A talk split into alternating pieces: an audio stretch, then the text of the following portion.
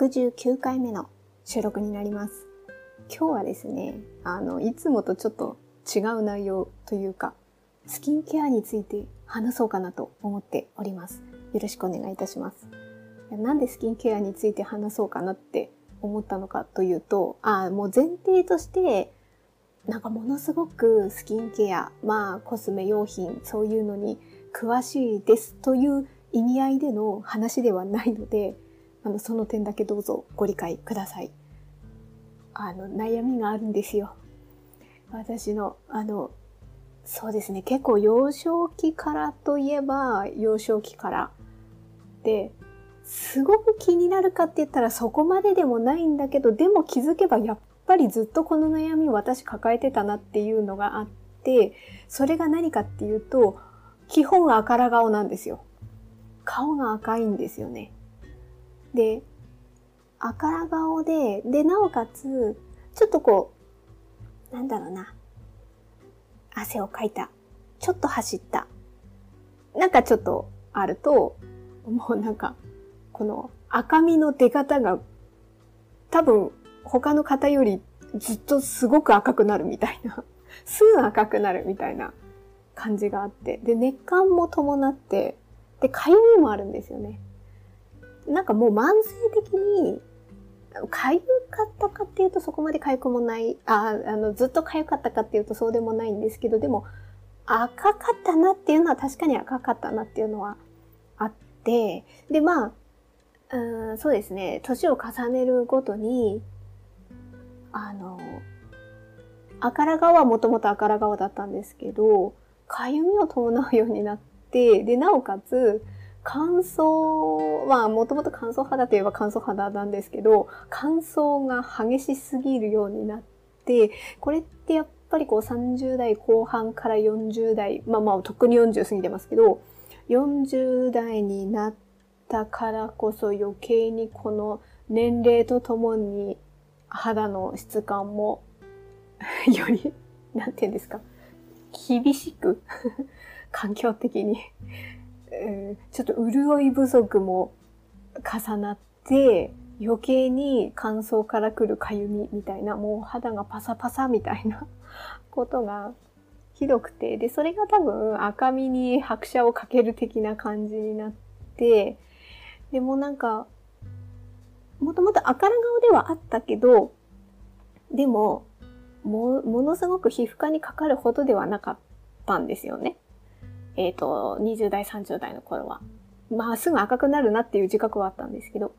ただそうやってさっきも言ったように年齢とともに乾燥がひどすぎることによってなんとなく症状がきつくなってきたのが30代後半から。で、定期的に皮膚科に通って薬をもらってっていうのがあって、まあそういうのでなんとなく騙し騙し生きてるみたいな感じもあって、今もあの皮膚科の軟膏は念のためもらってて、あの、ストックはあって、もう大体夜塗ってますかね。それで、あの、かゆみ止めの飲み薬も毎日とか飲んでるわけじゃないんですけど、お守り代わり的に、あの、あ予備というか、あの、あすっごいかゆいなって思った時にすぐ飲めるように、ストックはちゃんと取ってあるみたいな状態にスタンバイはしてるんですよね。だからそういう薬は常にあって、で、プラスアルファ、この赤みどうにかなんないかなっていうのが、もうますます年と年を重ねるごとの悩みになって、で、まあいろいろ調べる中で、うちロフトが結構、あの、近いといえば近いんですよね。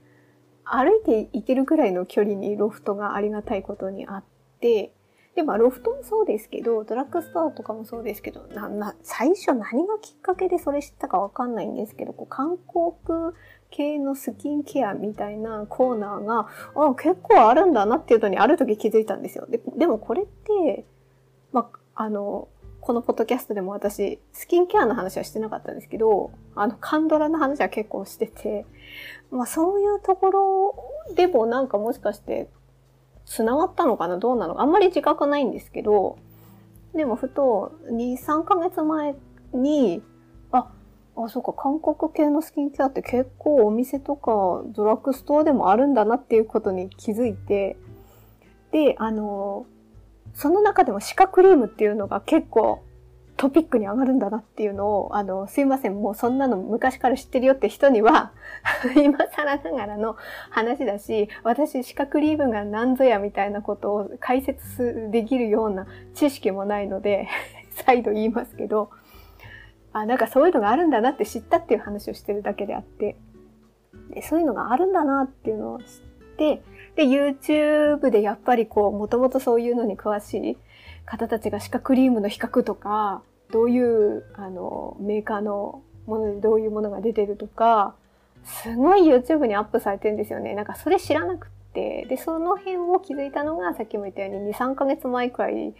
で、で、そっからなんとなく見始めた中で、ちょいちょい、その歯科成分が入ってるものを私も買うようになったっことですね。なんかそれで劇的に何かがどうなったとかっていうことはないんですけど、ただなんとなく、あ、その歯科クリーム的なものがこう鎮静ケアっていうところとこう繋がってたりもするんですよね。で、スキンケアのなんか何系のものっていうことを考えたときに今までって私あんまり知識ない私 なんで、あの、そのレベルかよって話なんですけど、あの、保湿か美白か、みたいなぐらいしか思い浮かばなかったけど、あ、鎮静ケアっていうとこも、あの、なんていうかな、カテゴリーとしてあるんだっていうのを、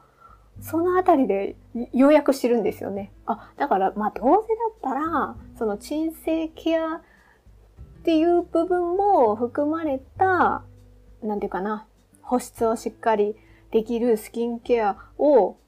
使うのがいいのかな、みたいなことを思い出し、思ってきて、で、その中で、あの、その韓国系のスキンケアが、なんかそういうのにちょいちょい合うんじゃないかなっていうふうに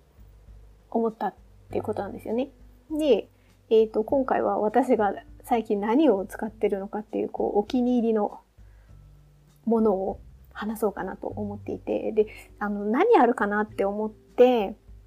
で、こういうのって、あの、例えばパッケージとか写真とかで見た方がわかりやすいなって思ったから、あの、この、あの、配信の説明欄のとこに、楽天ルームのリンク貼っときます。で、楽天ルームって自分がお気に入りのものとかおすすめのものとか多分、そのいろいろ項目のものを、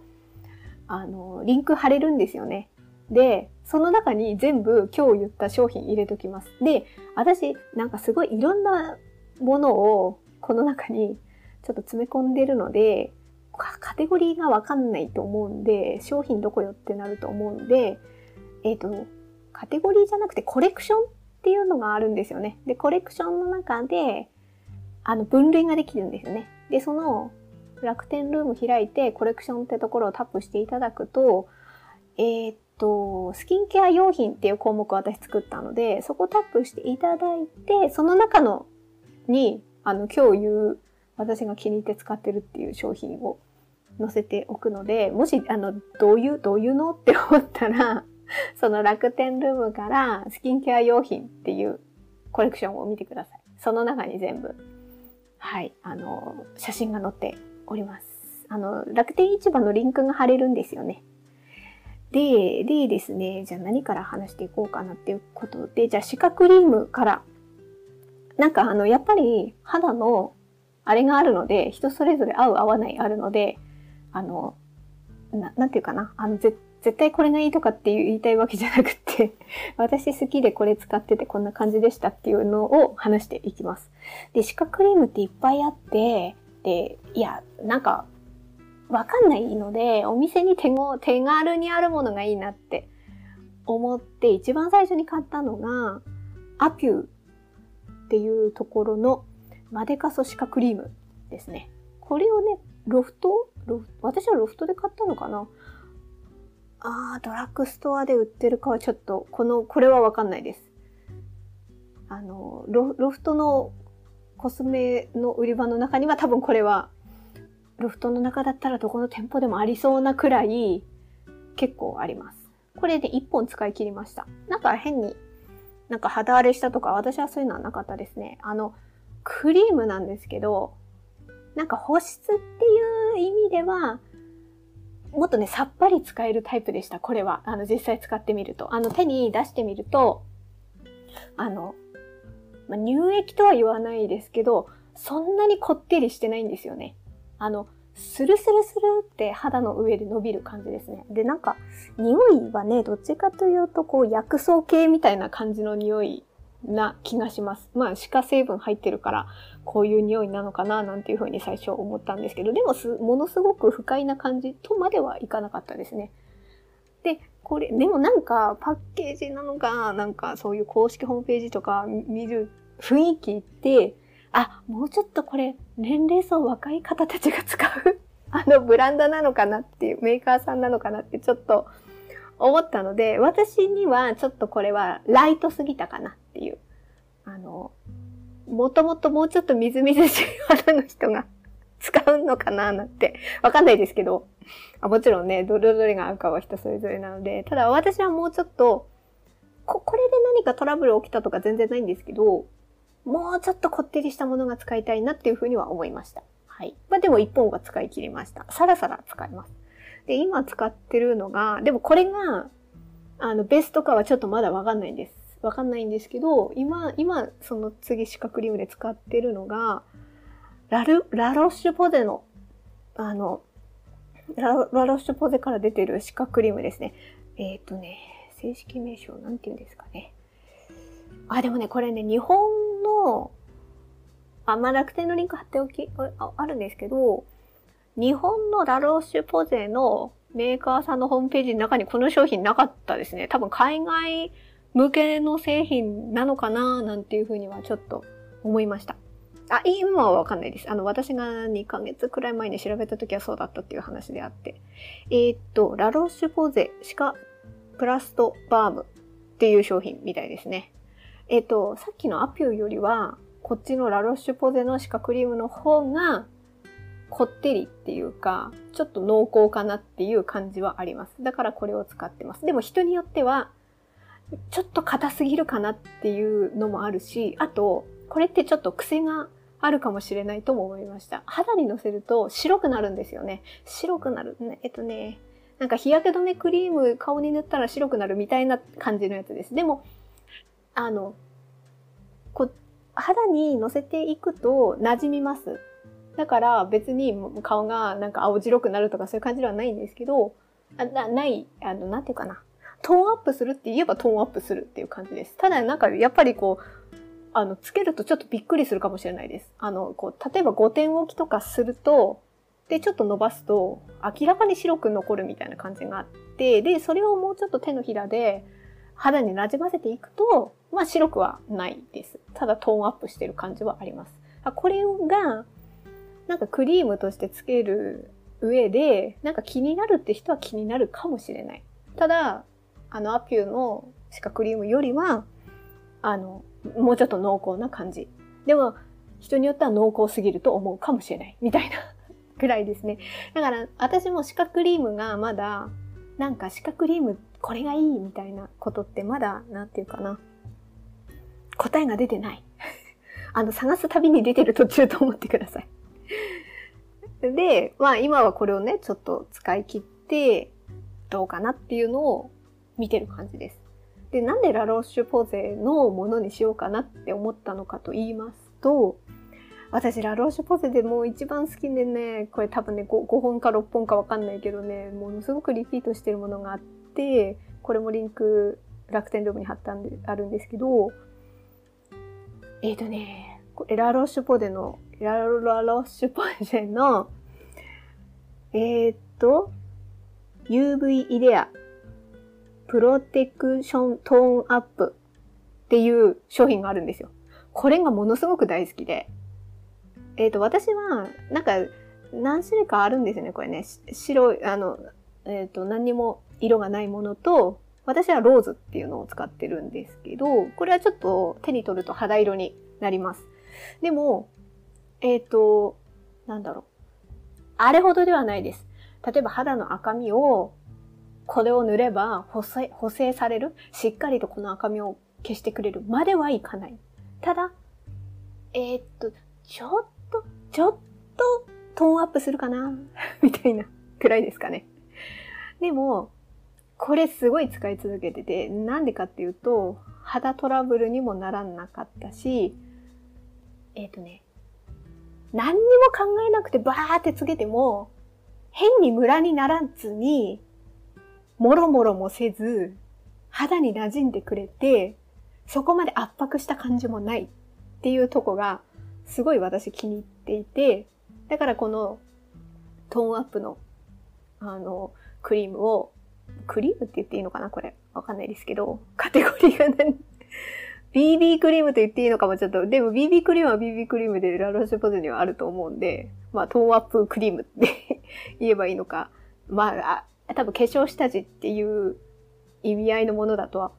思うんですが、あの、そのスキンケアの、あの、全部終わった後に最後にこれを塗って、で、私はあの、ファンデーションとかってできない人なんですよね。あまりにも乾燥がひどすぎて、それこそ普通のファンデーション塗れないし、クリームタイプのファンデーションもなんかね、苦手で、肌圧迫、圧迫って言ったらいいんですけど、とにかくすごい苦手なんですよね。だからこれをバーっと塗って、あとはなんとなくこうフェイスパウダーをパタパタ、ちょっと顔の赤みが出るところと、あと鼻の頭のこのなんとなくテカりそうな部分にちょっと押さえる感じにするぐらいですね。だから化粧気がないといえばない。あの、ちゃんとこの赤みとかシミとかそういうのを全部隠すかって言ったらそこまで隠さない人なんですよね。なんか、うん、やっぱりこう、かゆいんですよね。かゆい。かゆいのがあって、あんまりつけたくないっていう感じがあって、でもこのトーンアップのは本当に、うん、気軽にパーッとつけられるっていうのがあって、すごい好きで。まあまあで話戻しますと、このラロッシュポゼンがすのトーンアップのものがすごい私は信頼をしていて使い続けてるからゆえに、ラロッシュポゼいいじゃんっていうのが自分の中であって、で、その中でそういうのがこう根底にある中で、いや、シカクリームどこのいいかなって思った時に、あ、ラロッシュポゼからも出てるんだと思って、あの、さっき言った商品を購入したっていうことです。で、今は、このシカクリームとしては、あ、もう結構ね、たっぷり使えますね、これ。あのー、一番最初のアピューのクリームよりも、多分、こっちの、あの、ラロシュポゼのシカクリームの方が持ちますね。はい。ま、まだ、まだまだ使える。アピューの方はもう伸びるから、どんどん使えちゃって、どんどんなくなるみたいな感じがあります。まあ、シカクリームに関してはこんな感じですね。で、あとは気に入ってるスキンケアとしては、今ちょっといろいろ純不動で思いついたのから言いますと、これ多分すごい人気あるんじゃないでしょうか。VT、VT コスメティックっていう読み方で、まあ、多分合ってるかなって思うんですけれども、これのデイリースージングマスク30枚入り。これが私とても気に入っております。まず、まあ、歯科成分が入ってるっていうところで好きなのと、あと、こう、シートマスクを使いたいなって思って、いろんな商品が売ってると思うんですけど、使い勝手がいい。あの、成分とか 何、何、ね、他のものの、まあ、何をもってこの商品を使いたいかっていう優先度を考えた時にシートマスクって私の中で、まあもちろんそんなね、あの、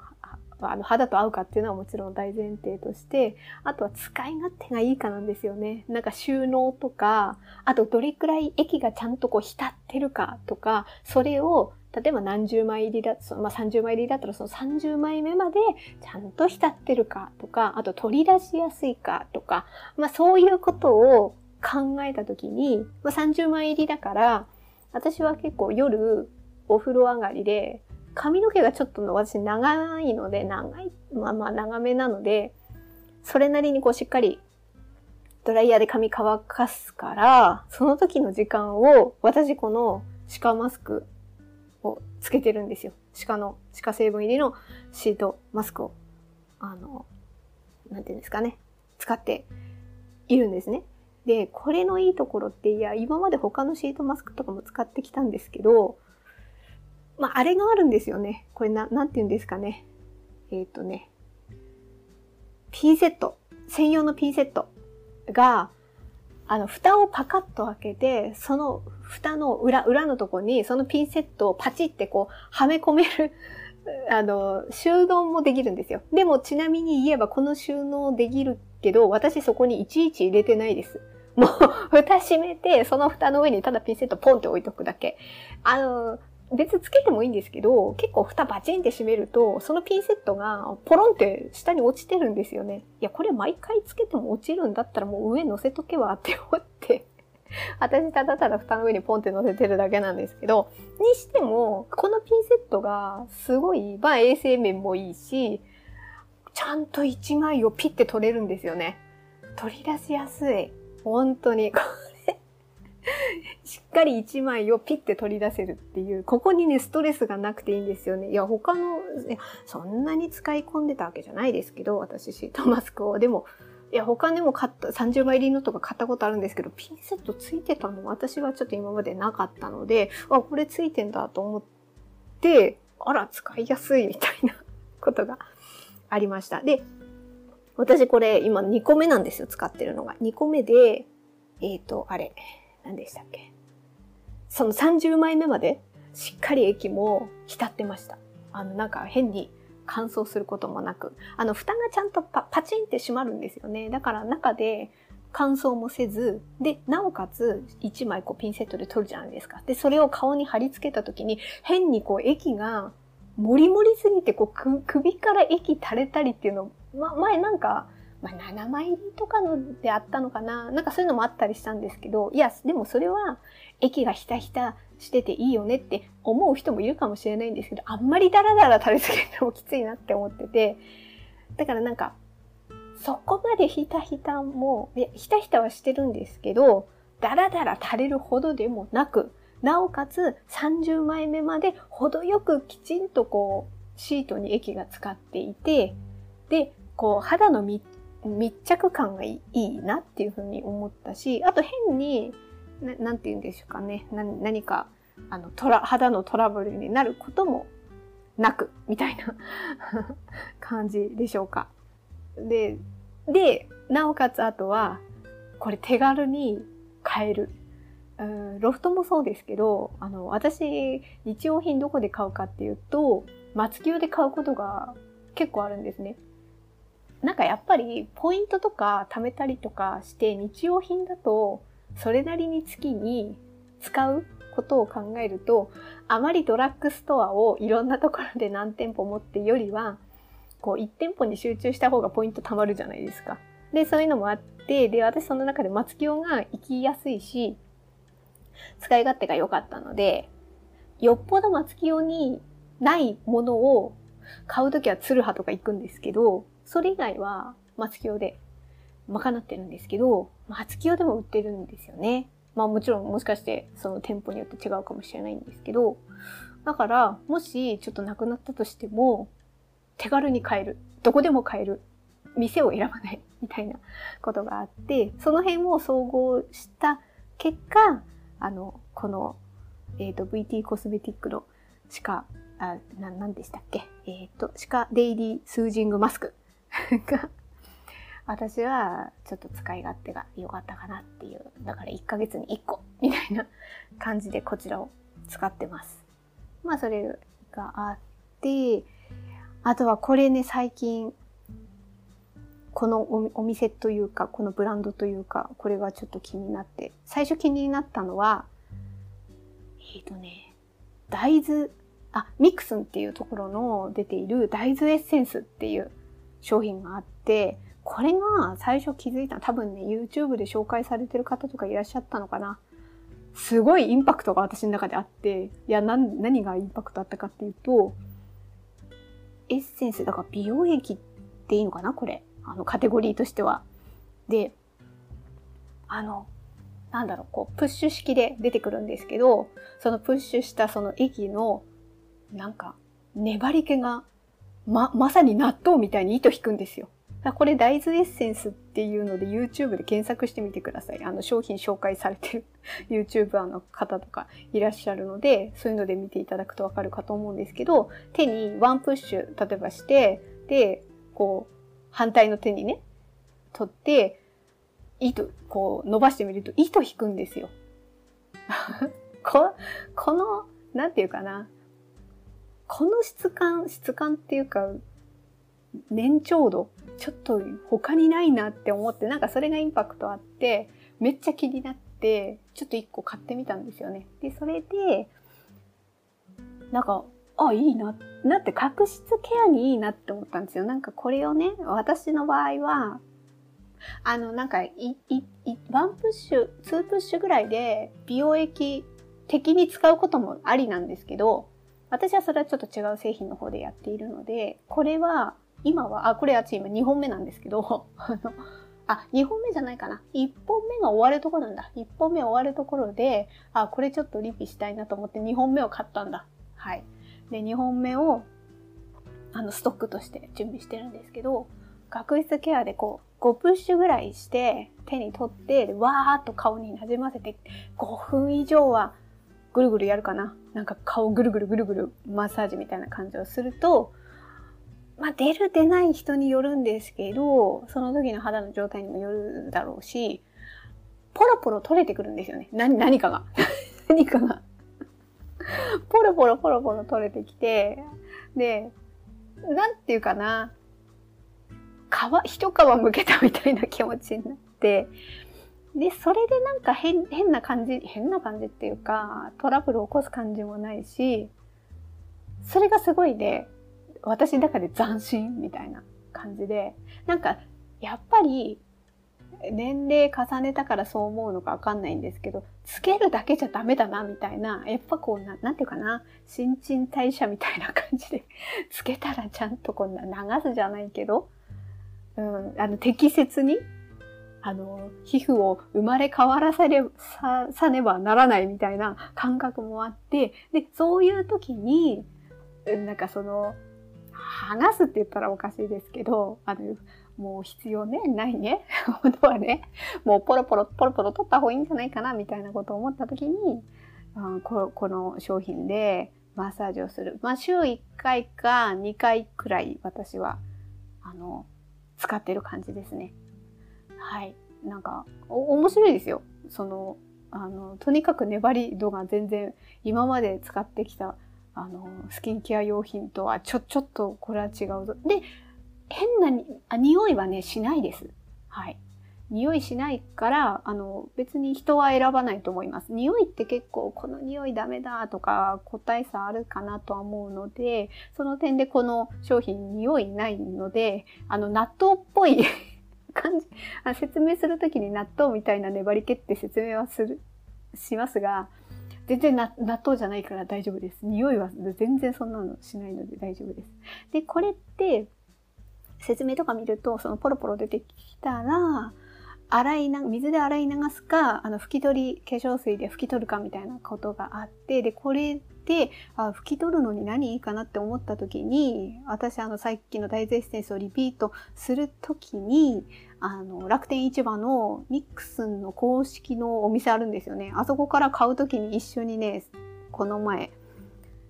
えー、化粧水を買いました。で、これもね、やっぱ鎮静タイプの化粧水ってあるんですよね。拭き取り化粧水。で、これも、あの、リンク貼っておきました。これの中で4種類から選べるっていうのがありまして、で、私はですね、本当わかんないんです。わかんないっていうか、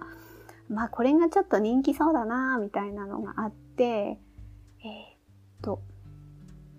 正式名称は、つぼ草かな？はい。つぼ草トナーっていうのを買いました。もう見た目、あの、韓国の文字だから、なんだかなんだかわかんないです。なんだかなんだかわかんないんですけど、なんか鎮静タイプのものがつぼ草らしいので でもね、他にもね、鎮静のあったんですけど、なんかちょっと人気ありそうだったので、はい、私はこのつぼ草のタイプのものを選びました。なので、今それが商品届いたので、えっ、ー、と、そのさっきの大豆エッセンスで皮膚がね、ポロポロしてきたら、それを、あの、そのつぼ、つぼ草トナーにね、コットンにひたひたにして、それでこう拭き取って、みたいな感じで。なんかすごいね、さっぱりします。だからなんか、ただただ別にその大豆エッセンスの時だけに使うんじゃなくて、これはね、毎日使ってますね。洗顔した後に一回ちょっと拭き、これで拭き取ってみたいな感じで、ちょっとね、お肌を鎮静させて 使ってます。で、で、そのミクスンからもう一種類ね、商品を買ったんですよ。で、それを私、あれ代わりにしてます、今。美容液代わりに。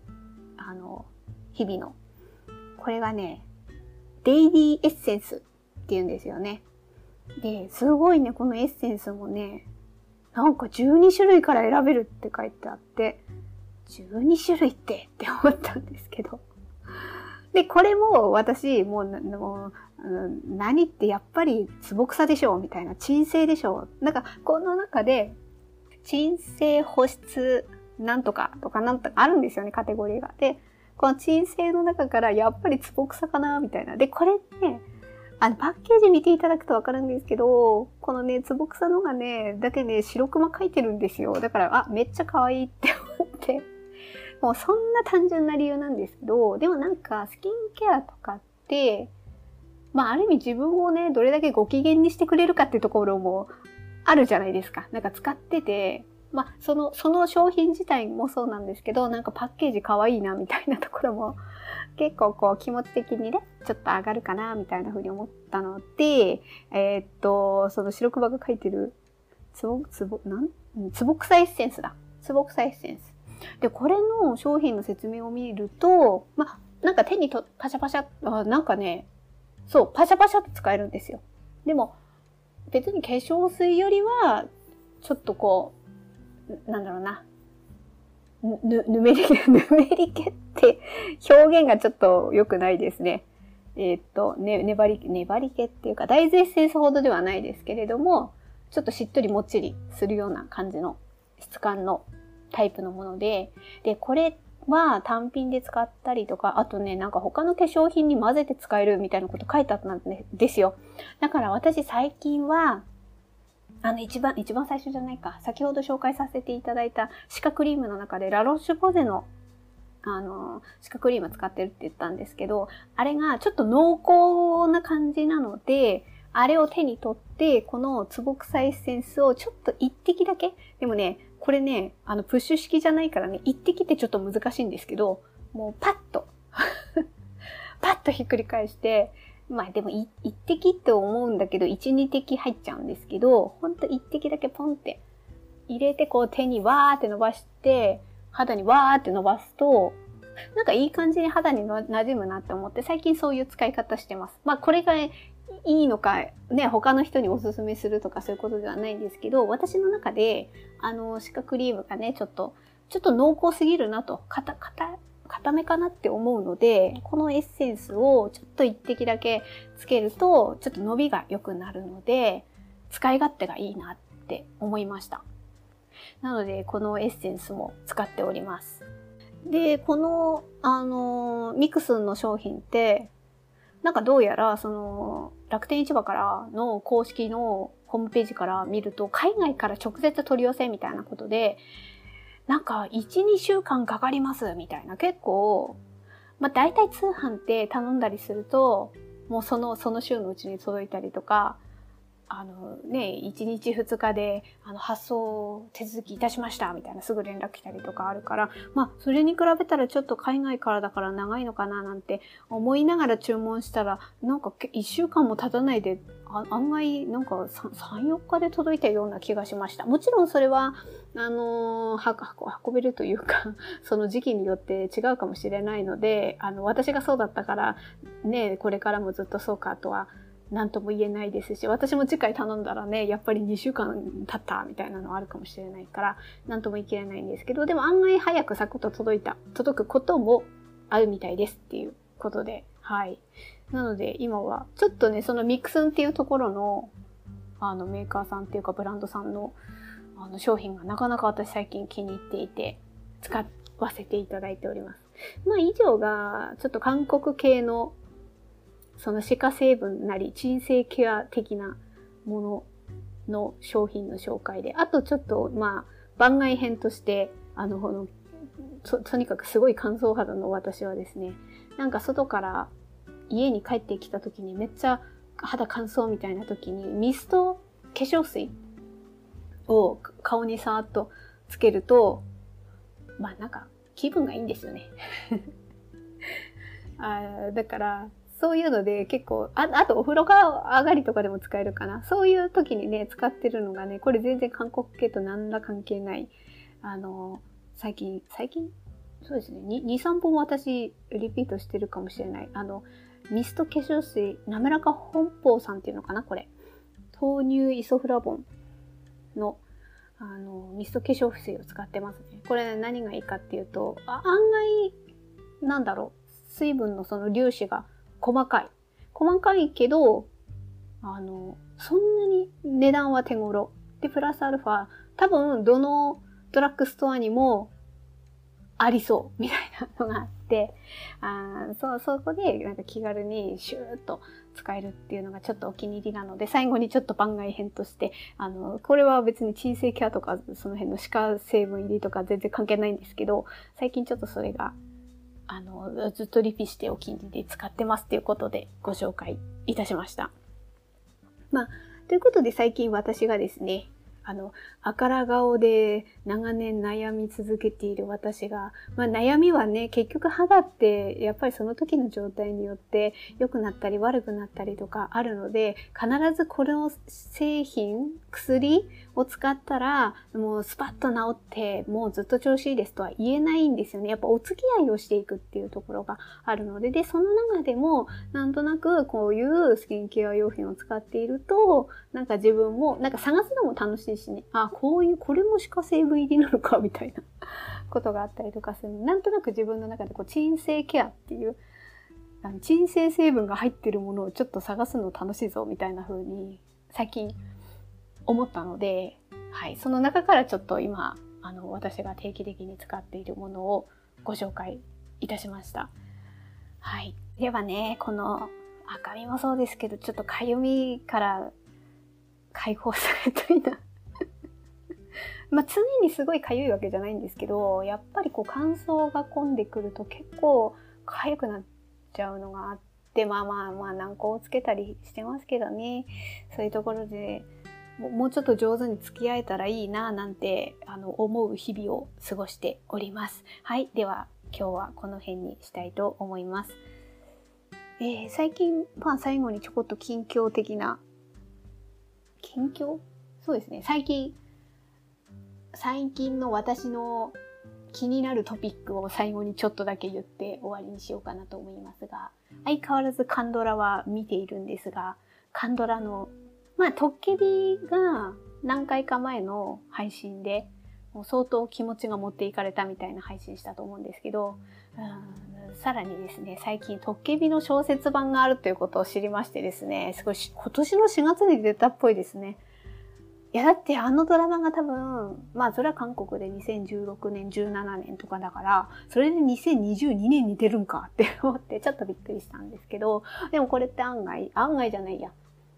えっ、ー、とね、わ、わ、若、若者向けコーナーにあるんですよ。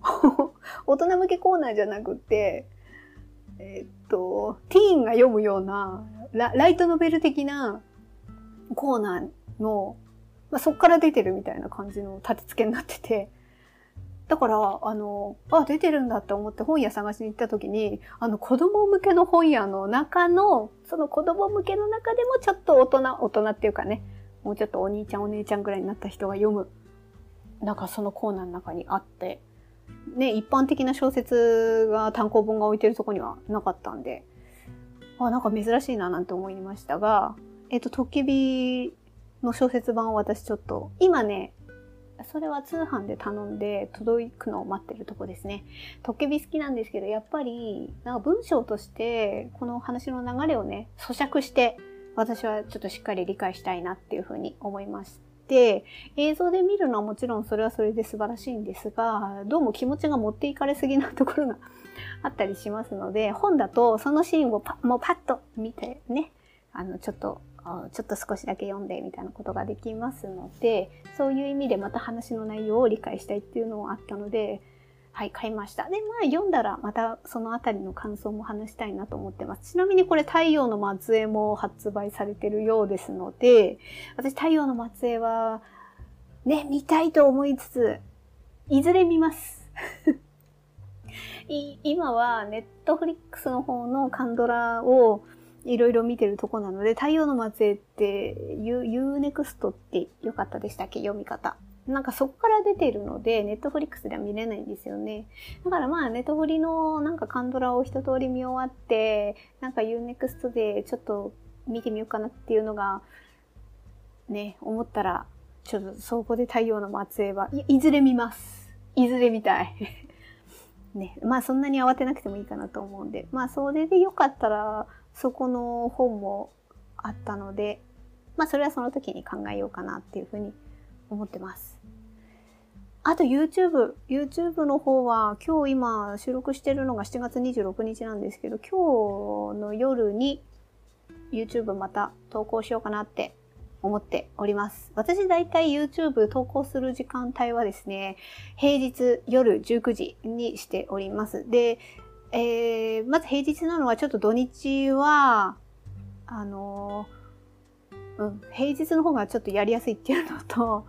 あと19時っていうところはなんでかと言いますと、私の、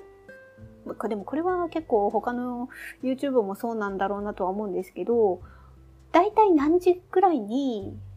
見てる方が多い時間帯なのかっていうのが、アナリアナリティクスを見るとわかるんですよね。で、そうなると、一番多いボリューム層が21時ぐらいなんですよ。21時の時間に私の動画を見てくださる方が多いと。それで、そんな、それが分かったので、21時よりはその、そのちょっと前、2時間くらい前に動画を投稿しておくと、まあ21時ぐらいにはゆっくり見てくださ、見られるようになるかなとか、なんかそんな風に思ったので、まあ19時。まあこれは、あの、セッティングしてるんですけどね、事前に。あの、何日の何時って、あの、セッティングできるので、それで予約投稿みたいな感じで。なので今日は、あの、朝のハム用の差し子付近をシリーズで私ずっと動画を投稿しておりまして、これがね、5回、5回分の、あ、違う、6回分だ。6回分で、今回、あの、仕上げ編を投稿いたしますので、やっとこのシリーズが一通り終わります。いや、このシリーズを投稿してると、なんか間に他の動画を挟み込めないなって思ってて、これをね、朝の葉の差し子付近の完成をするまでの流れをもう2週間ぐらいかけてますかね。ででなので、やっとこれが一段落つくなと。今日の投稿が終われば一段落つきますので、でこれが投稿し終わったら何か単発で、まあ最近刺した付近の話とか、あと私、こう、刺し子付近を使い続けてから、お皿拭きとか、なんか敷物に、あの、キッチンで敷物に使う時とか、もう使い込んでる付近があるんですよ。で、この使い込んでる付近を使い込むとどんな風に変化していくのかみたいなところを、まあ、せっかく使い続けてたものがありますので、まあ、そのあたりの話もしようかなと。はい。あの、刺した、えっ、ー、と、例えばインスタグラムとかに載せているのは、あの、完成しましたっていう、もう出来たてほやほやの写真ばっかり載せてるから、これを2年間くらい、2年3年使い続けるとこんな感じでクタクタしますよ、みたいなことを、ちょっとその辺もね、あの、味として見ていただけたら いいかな、みたいなのが。いや、やっぱ差し子付近の、やっぱ付近を使う醍醐味ってやっぱそういうところじゃないかなっていうふうに思うんですよね。使い込んだこのほわほわ感？こんな感じで質感とか変化しますよ、みたいな。で、ちょっとなんか穴が開いてきちゃったな、みたいな。でも穴開いてるけど差し越してるから穴はそこまで広くならないし、みたいな ところです。そこも愛着を持って、ああ、なんかこれだけ使い込んで、込んだな、私、みたいに思えるかっていうところ。でそういうふうに思える人は、私は差し子付近は好きなんじゃないかなっていうふうに思ったりするんですよね。あの、例えば使い捨てにするキッチン、タオルとかもあるし、あとはもちろん100均とかでだって付近だっていくらでも売ってるわけで別に差し子付近じゃなきゃいけないなんて全然ないわけでただそのあたりを適材適所にねあのこれするときはこっちの方がいいけどでもこっちだったら差し子付近の方がいいかなとか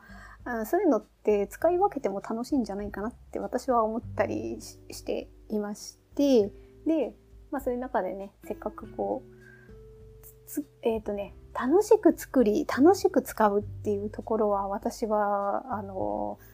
なんだろうな、大事じゃないかなっていうふうに思ってるので、ちょっと使い続けてきた変化なんかも、あと、確か私1ヶ月くらい前だったたですかね。えっ、ー、とね、何回目の配信 ?16 回目の収録だ。えっ、ー、と、無印良品の付近に差し子をしてみましたっていう動画も投稿してるんですけど、あれの中で、あの、作った差し子付近を1ヶ月ぐらい使ってるんですよね。あの、その変化も。うん。あ無印のあの付近にちょっと使う、あの、差し子して使うのがちょっと初めての経験だったので、あの、使い込むとどんな感じ、まあ、1ヶ月だからそんなそんなですけど、はい。まあまあこんな感じになりますよっていうのも合わせてお話しできればいいかなと。で、それ、まあ、その投稿が次になるのか、次の次になるのかはわからないんですけれども、今のところなんかそういう動画も、あの、投稿しても、収録しても面白いかななんて、自分では思っているところです。まあそんな感じでしょうか。まあこうやってね、だらだら話してると46分も過ぎてしまうんですけれどもね、でもね、なんかね、私は、ああ、多分日常において、前も言ったと思うんですけど、まあもちろんその、だ誰として話すかっていう組み合わせによって変化はありますけど、基本やっぱり自分の人生を振り返ると聞き役の人生だったなってすごく思うんですよね。誰、誰といてもどっちかといえば聞く役だったなみたいなのがあったりとかして、それを思った時に、やっぱ自由に話す、えー、自由に話したいことを話してバランス取るって結構大事じゃないかなって年重ねてきたら思うようになってきたんですよね。なんかね、何かを変に募らせると私ちょっと自分が心配になってて、で、だからって言って誰かを目の前にして私の話聞いてよみたいなことをもちろんされる人はされていいし、それで私が聞き役になることが全然それは問題ないんだけれども、バランスって結構大事で、そういうことをあ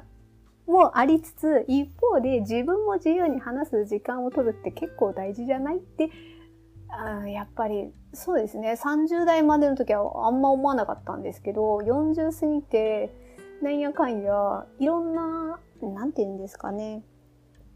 学生時代からずっと今までをこうなんとなく振り返ってくると、なんかせーのでみんな一緒みたいなことが大人になってくると結構バラバラになるじゃないですか。ああなった時に私は、あ、私ってマイノリティだなみたいにこう思わせ、思わされることが結構あって、でも多分私は自分の中でそう思ってますが、外からパッと見た感じでは、多分私のことをマイノリティだと思う。私がマイノリティだと自分が実感してると、外からは多分見る人は思わないと思うんですよね。どっちかといえば、あ、なんか、誰々さん恵まれてるよね、みたいな感じで多分私は見られるんだろうなと。でも自分もそうやう振る舞いをしてる部分はあるだろうなっては思うし、でもそこに、本当の本当は掘っていくと、私そこに実は全然負に落ちてない自分も実際はいて、で、その辺を、なんかちょっとずつどっかに開示していかないと、私はなんかちょっと、まあ、さっきも言ったように何かを変に募らせると良くないな。で、このまま40代、40代後半、50代でなんかどんどん年重ねていった時に、いや、ここくらいからちょっとずつバランスをとっていかないと、その50代、60代自分の人生を考えた時に、あんまりこう、良くないんじゃないかなと。うん。あの、しっかりバランスを意識的にとっていかないと、良くないんじゃないかなって思って、だから今、こうやってそうですね、ポッドキャストでずっと話してるっていうのはありますかね。はあ、だからなんか YouTube だけではちょっと、YouTube はね、あの、差し子のことで、あの、視覚的にあった方がいいものは YouTube で。で、それ以外の、ただただなんか喋りたいみたいな、今日のスキンケアの話だってね、もう、もう、だ、誰の何者 何にもならない、今の話もそうなんですけど、語りなんですが、まあちょっとこういうのもね、話しながらバランスをとっていきたいなというふうに思っております。ということで今日はですね、はい、メインのテーマとしては、あから顔の私の悩みであり、えー、その中でなんとなくお気に入りで使ってるスキンケアについてお話しさせていただきました。はい、長々と聞いていただいてありがとうございました。皆さん、程よい一日をお過ごしください。スノーでした。